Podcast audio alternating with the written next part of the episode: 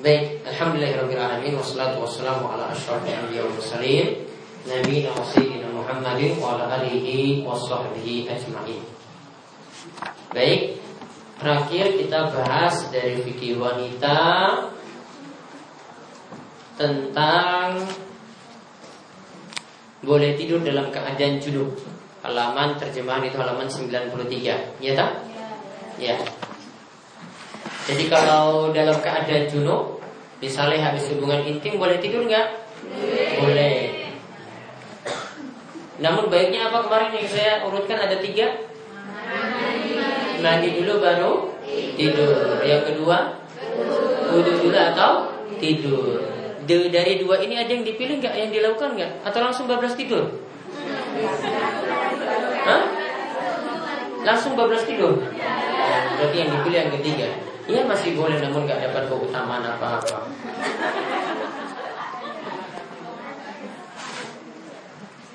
Namun Nabi SAW itu katakan kalau mau tidur seperti tadi yang minimal itu ber. Kemudian yang kita bahas kali ini adalah mandi yang disunahkan. Mandi yang disunahkan. Nanti ada tujuh mandi, saya sebutkan secara ringkas saja.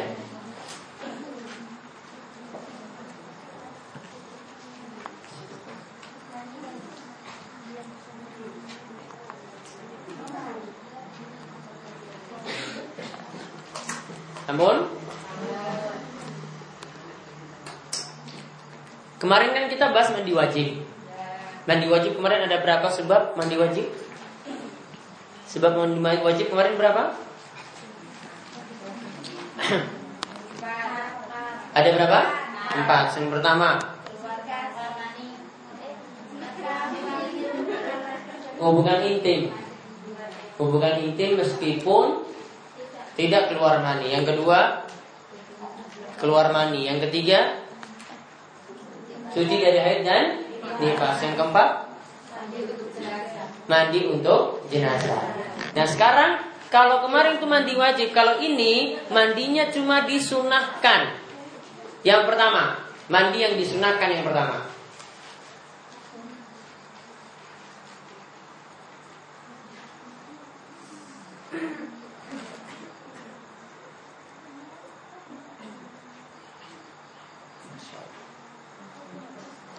Yang pertama, mandi setiap kali hubungan intim. Mandi setiap kali hubungan intim.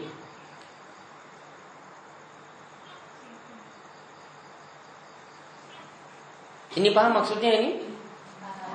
Ini kalau Nabi SAW lakukan Nabi SAW kan istrinya lebih daripada satu Nabi SAW itu diberikan kekuatan Satu malam itu dia bisa gilir istri-istrinya yang lebih daripada satu tadi Luar biasa Dan setiap kali datang ke istri yang satu Dia mandi setelah itu.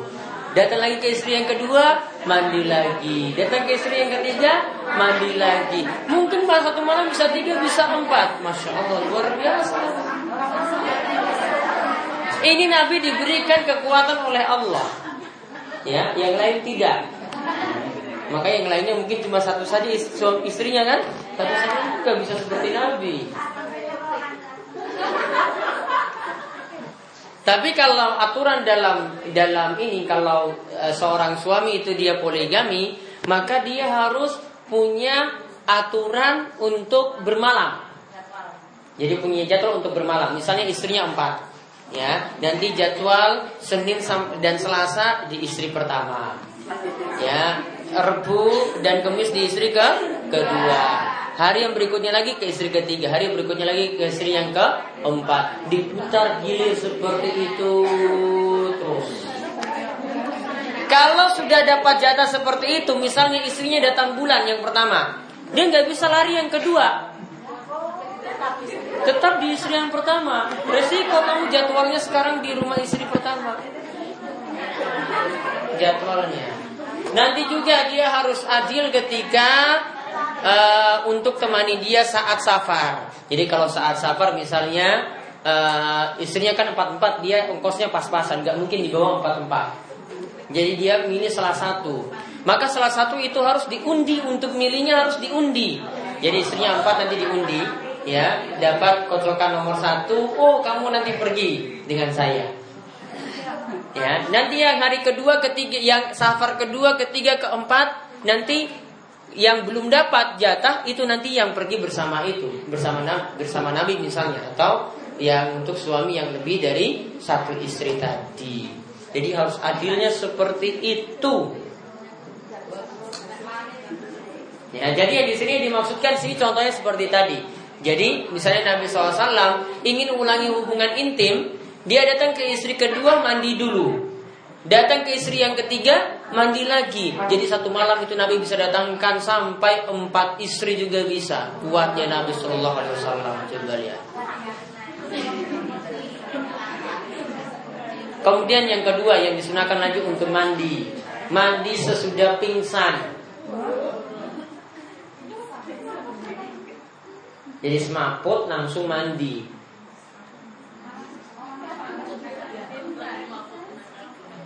Disunahkan, bukan wajib.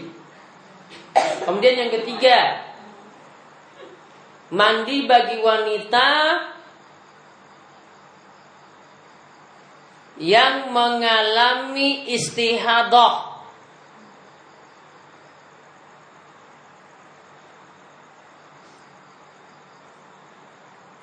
yaitu mandinya setiap kali sholat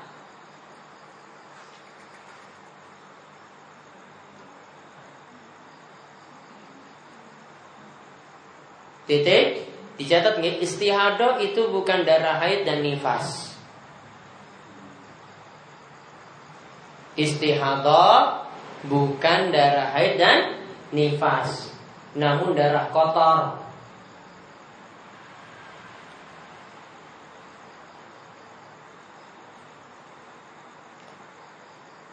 Titik.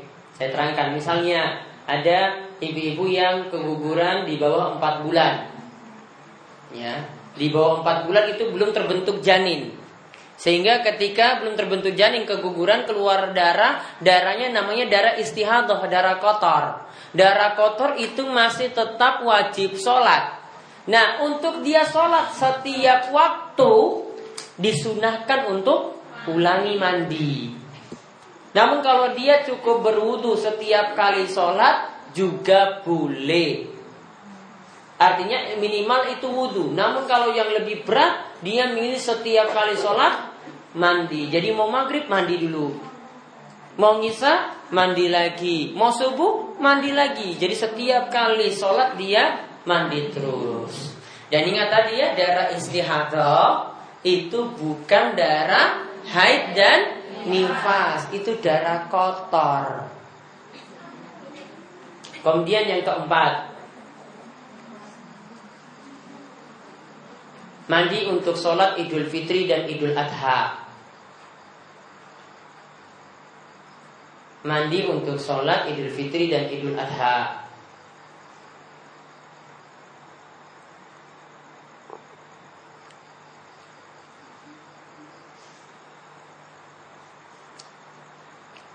Yang kelima, mandi Jumat.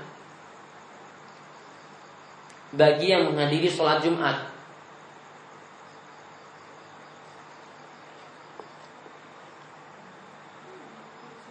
Mandi Jumat bagi yang menghadiri sholat Jumat.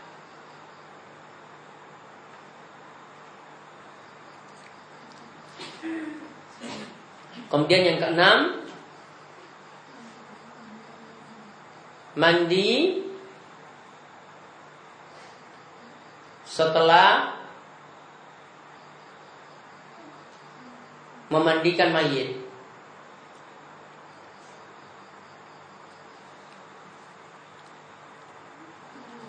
Mandi setelah memandikan mayit. Yang ke tujuh ke delapan tidak usah dicatat, itu untuk masalah haji. Jadi saya ulang, yang pertama tadi mandi setiap kali ulangi hubungan inti, ya. Jadi setiap kali dia ulang, jadi yang pertama setelah itu dia mandi. baru dia hubungan intim. Lalu ulangi lagi yang ke tiga kali lagi, dia mandi lagi lebih dahulu. Disunahkan, nggak wajib. Minimalnya itu berwudu. Kemudian yang kedua mandi sesudah pingsan. Kemudian yang ketiga mandi bagi wanita istihadah, ya dia mandi setiap kali sholat. Kemudian yang keempat mandi untuk sholat idul fitri dan idul adha. Jadi kalau ibu-ibu pergi ke lapangan itu mandi lebih dahulu. Hukumnya sunnah. Kemudian yang kelima mandi Jumat bagi yang menghadiri sholat Jumat. Kemudian yang keenam mandi sehabis mandikan mayit. Jadi kalau mayitnya itu atau mayatnya sudah dimandikan, orang yang mandikan tadi disunahkan untuk mandi, tidak wajib. Kemudian selesai. Ada yang tanyakan?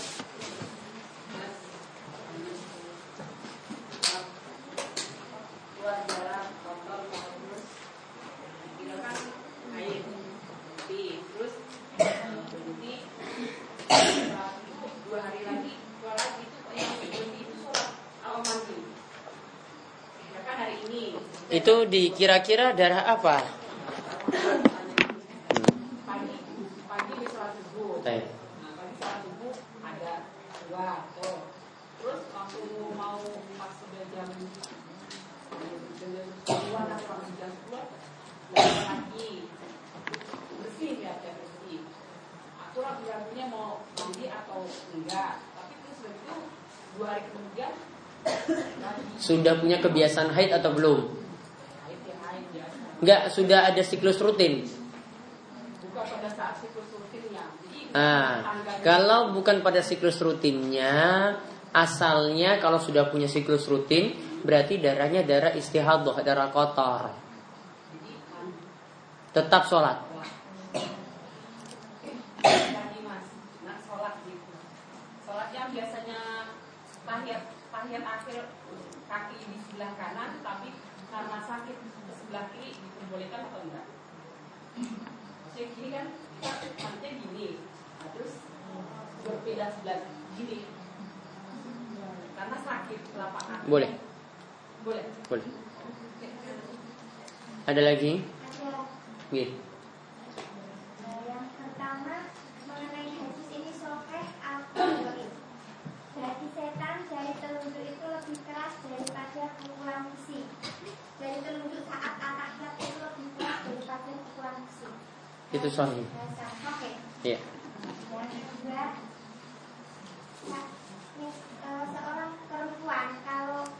Tarawih di masjid diperbolehkan.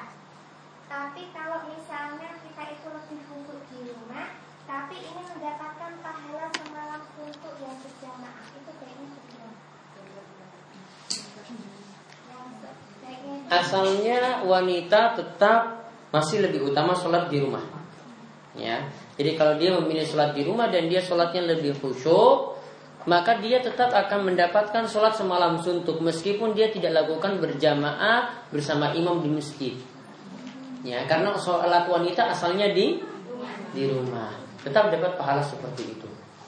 Terus misalkan kalau eh, laki-laki itu sholatnya di masjid, wajib di masjid. Tapi eh, ke- ketika suatu saat pengennya, pengennya itu jamaah di rumah bersama keluarga, apakah itu juga nggak boleh?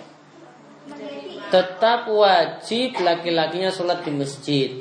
Nanti setelah sholat di masjid, pas pulang, boleh lagi dia sholat lagi, namun dengan niatan sholat sunnah. Jadi dia sholat nyisa di masjid sama. Sebagaimana dulu juga sahabat seperti itu. Ada yang sholat nyisa dulu di masjid. Pas pulang di kampungnya, dia sholat di kampungnya lagi. Dia imami para jamaah yang ada yang sholat wajib. Dan dia ketika itu memimpinnya dengan niatan sholat sunnah. Karena sudah sholat wajib bersama Nabi Shallallahu Alaihi Wasallam. Iya.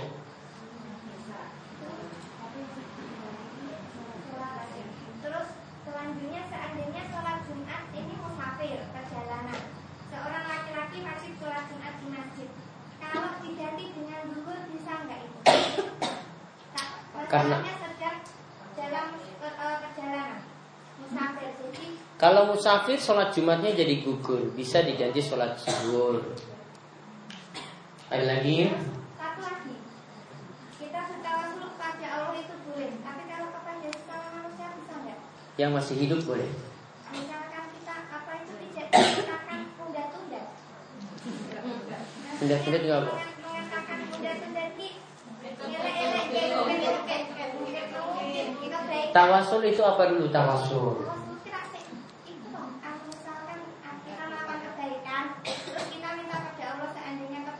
dulu itu dinilai eh, ikhlas. Iya. Kita ngungkit-ngungkit tadi itu ngungkitnya itu pada Allah bukan pada manusia. Nah, saya tanya kalau sama manusia? Kita ngadunya itu nanti pada Allah. Jadi tawasulnya kita berdoa, ya Allah, saya dulu pernah lakukan amalan ini. Ngobrolnya itu pada Allah, bukan ngomong pada manusia. Iya maksudnya gini Pak Ustadz Contohnya saya itu misalkan pengen pinjam uang sama teman saya Lah biar dikasih Terus saya itu mengingatkan kebaikan saya sama teman saya Nggak boleh. Itu bukan tawasul. Tawasul itu kita berdoa. Tawasul itu dalam doa. Ini tawasul itu dalam doa. Istilah tawasul dalam doa. Jadi ketika kita misalnya ada orang soleh, kita minta Pak Kiai, tolong doakan saya ya besok anak saya ujian. Itu namanya tawasul. Kalau pinjam uang pada teman, kemudian ngungkit permintaan dahulu, itu bukan tawasul, itu minjam duit. Iya ngungkit, ngungkitnya itu bukan tawasul.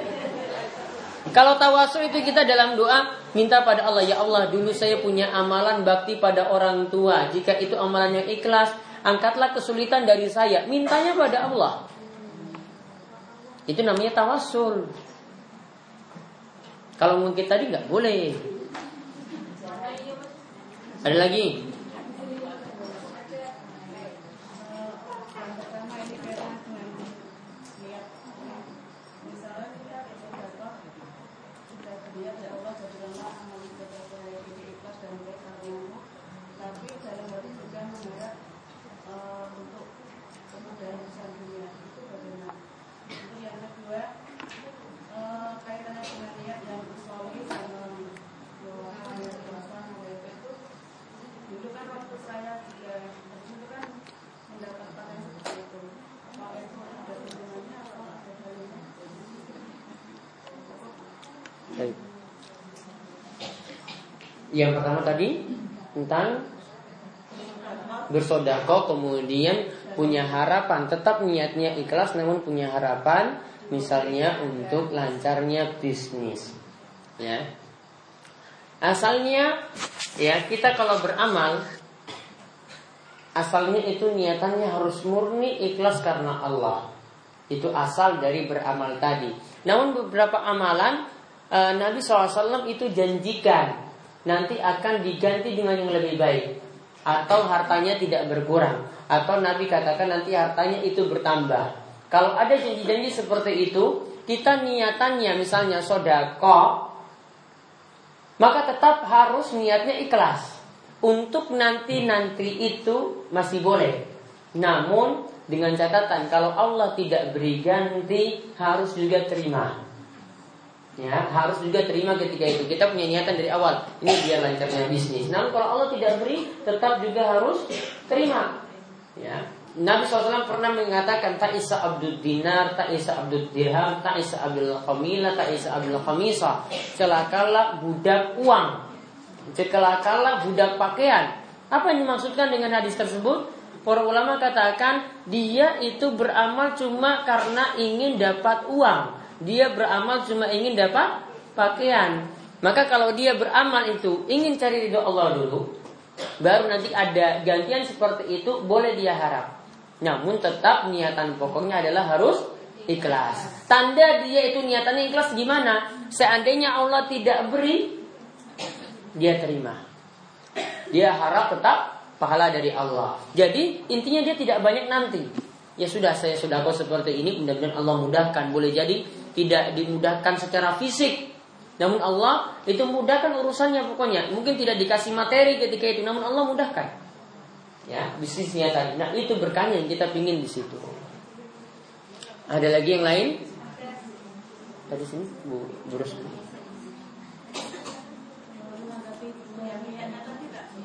Oh iya, niatnya tadi usoli nawa itu baiknya tidak diamalkan. tapi yang mengajarkan Tidak ada. Nabi SAW tidak pernah mengajarkan seperti itu. Kalau seandainya ada maka kemarin-kemarin kita sudah bahas wudhu, sudah bahas mandi. Ini harusnya disertakan dalam hadis. Namun kita lihat dari awal tata cara mandi saja Nabi tidak niatkan dengan lafaz untuk tak untuk mandinya tadi. Wudhu yang kita bahas kemarin juga tidak pernah Nabi SAW. Ada beberapa riwayat dari Utsman, juga beberapa sahabat lain tidak ada di situ awal-awalnya penyebutan nawaitu atau usolli. Jadi baiknya tidak diamalkan, cukup niatan dalam hati. Burus?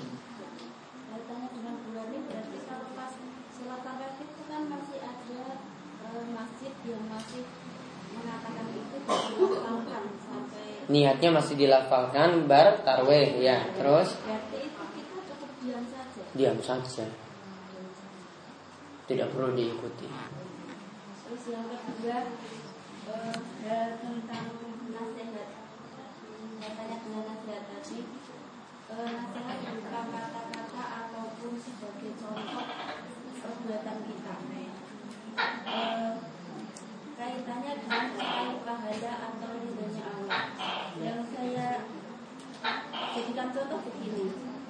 E, contohnya anak atau suami atau istri itu dikasih nasihat. Kemudian apakah kita akan tetap harus menunggu sampai nasihat itu benar-benar diterima atau dilaksanakan? Sedangkan e, sudah dilakukan di depan di e, surat Al-Asr bahwa Allah itu demi masa demi masa kita kan kejar waktu apakah kita harus hijrah atau kita harus mentok di satu sisi keluarga sedangkan kita itu ter, terkejar waktu. E, kemudian seseorang ini berpikir juga e, karena e, paman Nabi saja tidak terakhir kemudian Fir'aun itu itu kadang membuat dia itu sampai bersemangat kembali. Walaupun keluarga itu memang dakwah itu kan uh, sampai harus menyerah. Apakah kita harus berhijrah atau menunggu keluarga itu istri, suami atau anak itu harus nasihat itu harus diterima atau dilaksanakan? Itu pertanyaan saya. Ingat tugas manusia ya. Kalau tadi pertama tadi apa niat ya? Tadi yang pertama tentang apa? Oh niat sudah. Baik. Sekarang nasihat. Ingat tugas kita kalau ingin menyampaikan nasihat yang harus dipahami tadi tentang kisah Abu Talib yang tadi disebutkan. Ketika Nabi SAW itu meninggal, uh, ketika paman Nabi SAW itu akan meninggal dunia, kan Nabi SAW itu datang. Kemudian Nabi SAW itu minta pada pamannya, Kulla ilaha illallah kalimatan uhajju laka biha indallah. Wahai pamanku Abu Talib, Ucapkanlah kalimat La ilallah yang nanti aku bisa beralasan di hadapan Allah Subhanahu wa taala. Jadi dengan kalimat ini bisa beralasan. Nabi cuma sampaikan. Ketika itu pamannya tidak terima karena ada pemuka-pemuka orang Quraisy yang ada di sampingnya. Apa yang bisa kita ambil dari hadis ini? Yang bisa kita ambil Nabi SAW tugasnya cuma menyampaikan kalau diterima alhamdulillah, kalau tidak diterima maka Allah katakan tadi inna kalatah diman ahbabta. Engkau tidak bisa memberi petunjuk kepada orang yang engkau cintai.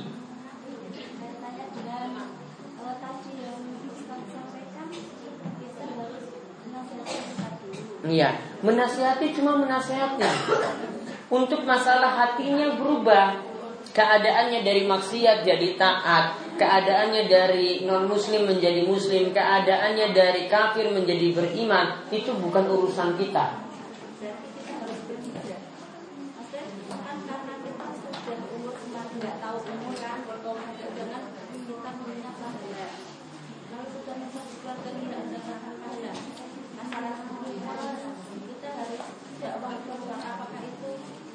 Tetap nasihati terus. Selain itu kita harus Iya. Tapi dakwah pada keluarga tetap dinasihati terus. Bisa jadi baru dua tahun dakwah, baru tiga tahun.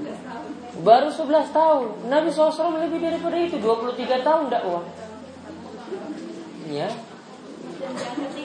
Hmm. tentang cakupan iman itu ada tiga sebenarnya. Perkataan, keyakinan.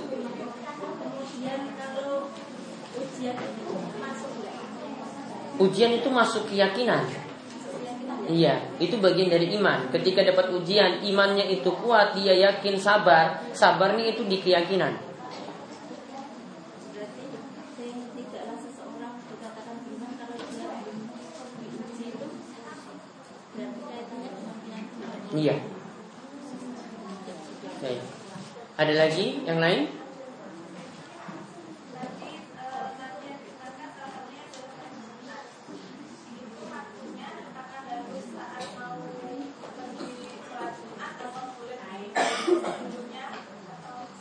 Para ulama katakan mulai dari terbit fajar subuh sampai mau pergi berangkat Jumat.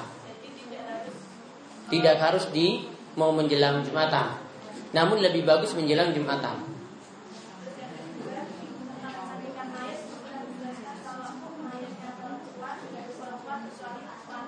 Hmm.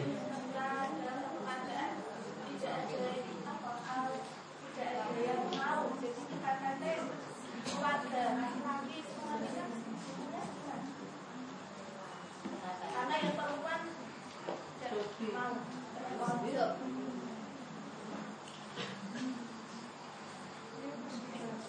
Satu pun perempuan tidak mau. ada tapi kan kalau satu ada yang perempuan tapi tidak perempuan semuanya ada yang laki-laki Tapi ada perempuannya kan? Kalau masih ada perempuannya, perempuan saja yang ngurus walaupun cuma satu.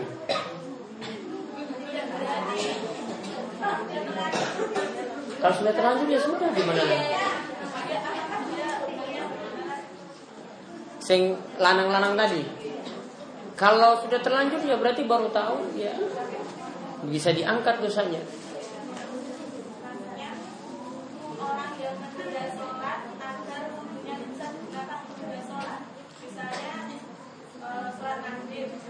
sekarang setelah enam waktu empat puluh sudah mulai sholat Nggih. nanti wudhunya jam enam biar nanti bisa sholat wajib sama untuk sholat isya pada termasuk orang yang melalaikan sholat Kalau untuk ibu-ibu tidak.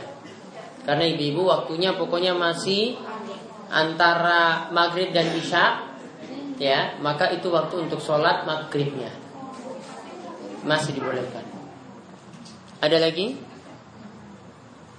Saya pernah mendengar dari fatwa lain kalau itu minimal wudhu dulu sebelum kalau jam sulit makan sesuatu.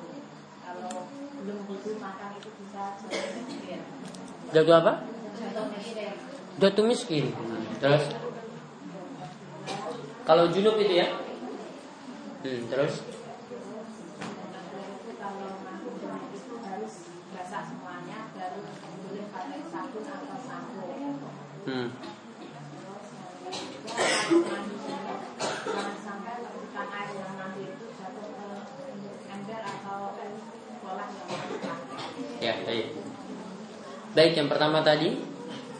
Yang pertama tentang Sebelum makan kalau dalam keadaan junub ya itu itu wudhu dulu. Ya itu cuma disunahkan bukan wajib. Namun baiknya seperti itu. Baiknya dia milih mandi atau minimal dia berwudhu baru melakukan aktivitas lain. Ya namun bagusnya junubnya itu dihilangkan. Adapun tadi bilang nanti jatuh jatuh miskin tidak ada dalilnya kemudian yang kedua kalau mandi itu sebelum pakai sabun atau sabun harus basah semuanya terlebih dahulu. Nah kemarin kita sudah bahas ketika ibu-ibu bahas mandi khusus untuk haid, suci dari haid. Kemarin pakai sabun nggak? Hmm. Sabunnya dipakai kapan? Hmm? Boleh dicampur. Jadi artinya kalau dia mandi dengan sabun langsung dibolehkan juga.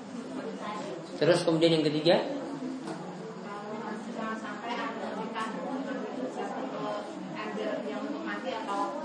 Nah, sebagian ulama tidak bolehkan kalau mandi cipratan mandi e, dari badan kita itu jatuh ke ember nanti yang dipakai untuk mandi lagi.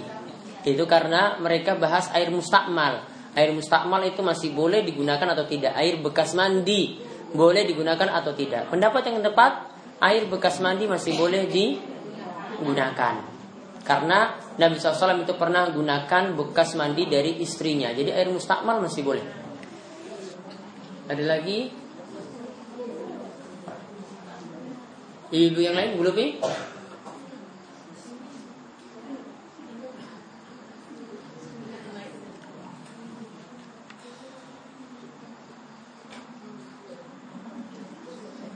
Kotada dengan yang ulama Al-Aswad. ulama tadi. Yang 80 kali 80 kali umroh. Haji. Ya. Itu masih hidup. Itu sudah meninggal tahun 70 Hijriah. umur berapa meninggalnya? Umurnya nggak tahu. maksudnya tua masih muda banget gitu ya Meninggalnya sudah tua. Oh, beliau menghafal eh, membaca katam dua malam Karena sudah hafal Al-Quran bu. Karena sudah hafal makanya cuma ngulang hafalan saja mereka. Dan itu mungkin. Waktu istirahatnya cuma maghrib sampai isya. Berarti beliau manusia normal Manusia normal. Namun untuk zaman sekarang kita nggak temukan lagi orang-orang kayak gitu. Itu orang aneh kalau di zaman ini. Saya kira masih ada sekarang kalau masih ada kan bisa ditiru gitu Nah, sudah meninggal. Ada lagi belum? Sudah. Nanti ada kisah-kisahnya lagi nanti tentang apa ulama-ulama yang hatamkan Al-Quran. Saya belum rampung ini nulisnya. Nulisnya saya masih mikir. Karena kagum melihat mereka seperti itu. Ya. Pas lagi ini lagi baca kisah mereka saya saya kagum gitu. Makanya nggak jadi jadi nulis. Gitu. Ada lagi?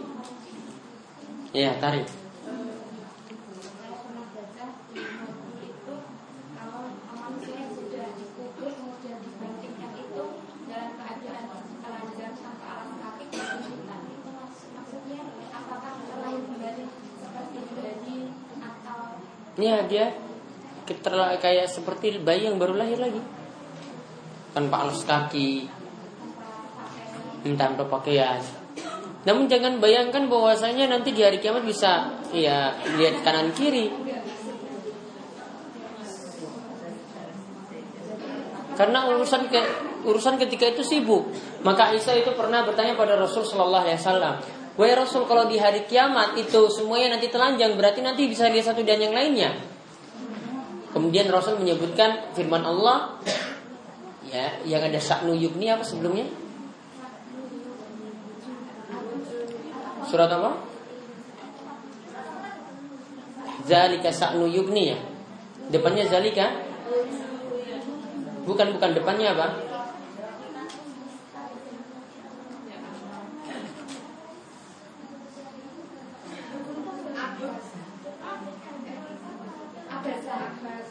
Abasa. Di yang pas zalika saknu yukni, sebelumnya apa?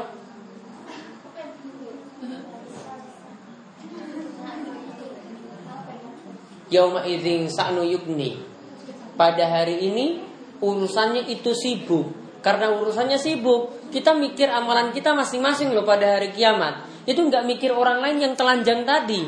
Karena dia mikir dirinya sendiri. Kalau orang sudah mikir diri sendiri, dia nggak peduli mau orang mau telanjang mau apa. Dia cuma mikir nanti berhadapan dengan Allah itu bagaimana. Sehingga tidak mungkin melihat satu dan yang lainnya ketika telanjang. Ada lagi?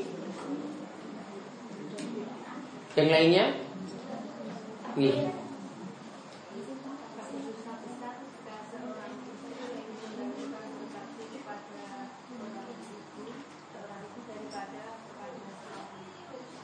Apakah termasuk dosa besar jika istri itu lebih memilih bakti pada ibu daripada suami. Dulu saya pernah jelaskan ada empat sifat wanita yang masuk surga Yang disuruh memilih pintu surga dari pintu mana saja Apa saja sifatnya kemarin? Hah? Ida sholatil atau komsah Jika sholat lima waktu Kemudian Kemudian melakukan puasa di bulan Ramadan. Wasomat Ramadana. Wahafizat farajah Kemudian dia jaga kemaluannya dari selingkuh, zina. Kemudian yang keempat Wa ata'at zaujaha Lalu taat pada suami. Berarti faktor terbesar wanita bisa masuk surga itu kalau taat pada suaminya. Maka asalnya wanita yang sudah dinikahi tadi punya kewajiban besar taat pada suami. Namun ketika ada suatu hal yang di mana istri juga ketika itu butuh juga untuk merawat orang tuanya maka sekarang suaminya yang harus sadar diri. Artinya ketika itu suami berikan kesempatan untuk bakti pada orang tua namun istri jangan melupakan taat pada suaminya. Ya namun ketika itu harus memperhatikan orang tuanya juga. Jadi bisa dikompromikan Ya, mana yang lebih masalah apakah ikut suami ataukah ikut orang tua? Kalau suami izinkan ikut orang tua karena orang tua mesti dirawat, berarti ikuti orang tua. Namun kalau suami katakan tetap ikut dia, maka tetap ikuti suami karena ini syarat masuk surga. Ada lagi? Hmm.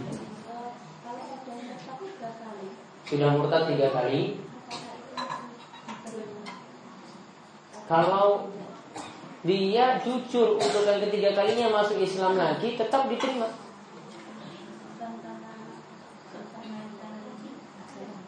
Ya kalau ini jujur loh, kalau ini jujur. Tobat jujur bisa diterima. Namun kalau main-main lagi Allah nanti yang tahu niatannya seperti apa. Ada lagi?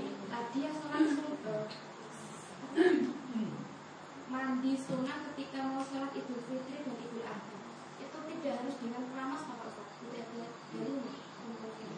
Cukup kayak kita mandi wajib kemarin itu. Diguyur seluruh badan dengan air. Iya seperti mandi besar. Namun niatannya untuk mandi sunnah tadi. Iya keramas. Jadi tata cara kalau kita sebut mandi sunnah tadi nggih, Itu tata caranya seperti mandi wajib kemarin. Namun ini untuk tujuan sun, sunnah Nggak dilakukan nggak masalah Namun tujuannya sunnah Sampun nggih? Ada lagi? Nggak nyesel nih? Nggak tanya lagi? Nanti besok lagi masih ada tiga kali pertemuan insya Allah sebelum Ramadan.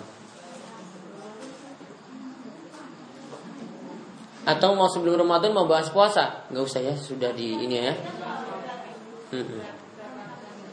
Sudah berapa kali pertemuan?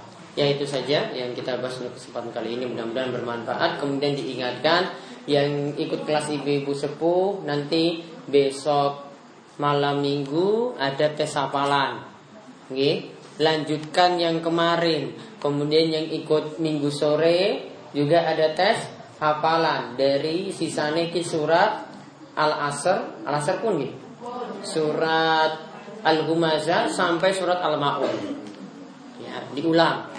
Ya, harus lancar. Kalau enggak disuruh ulang lagi nanti pekan berikutnya.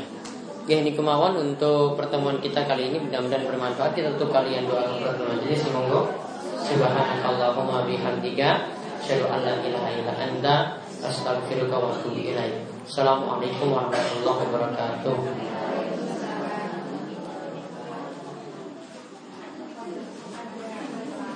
Ada apa? Ke bawah. Turun ke bawah sana. Iya nanti ibu di bawah nanti ada keresekan bisa diambil. Orang di bawah munggah.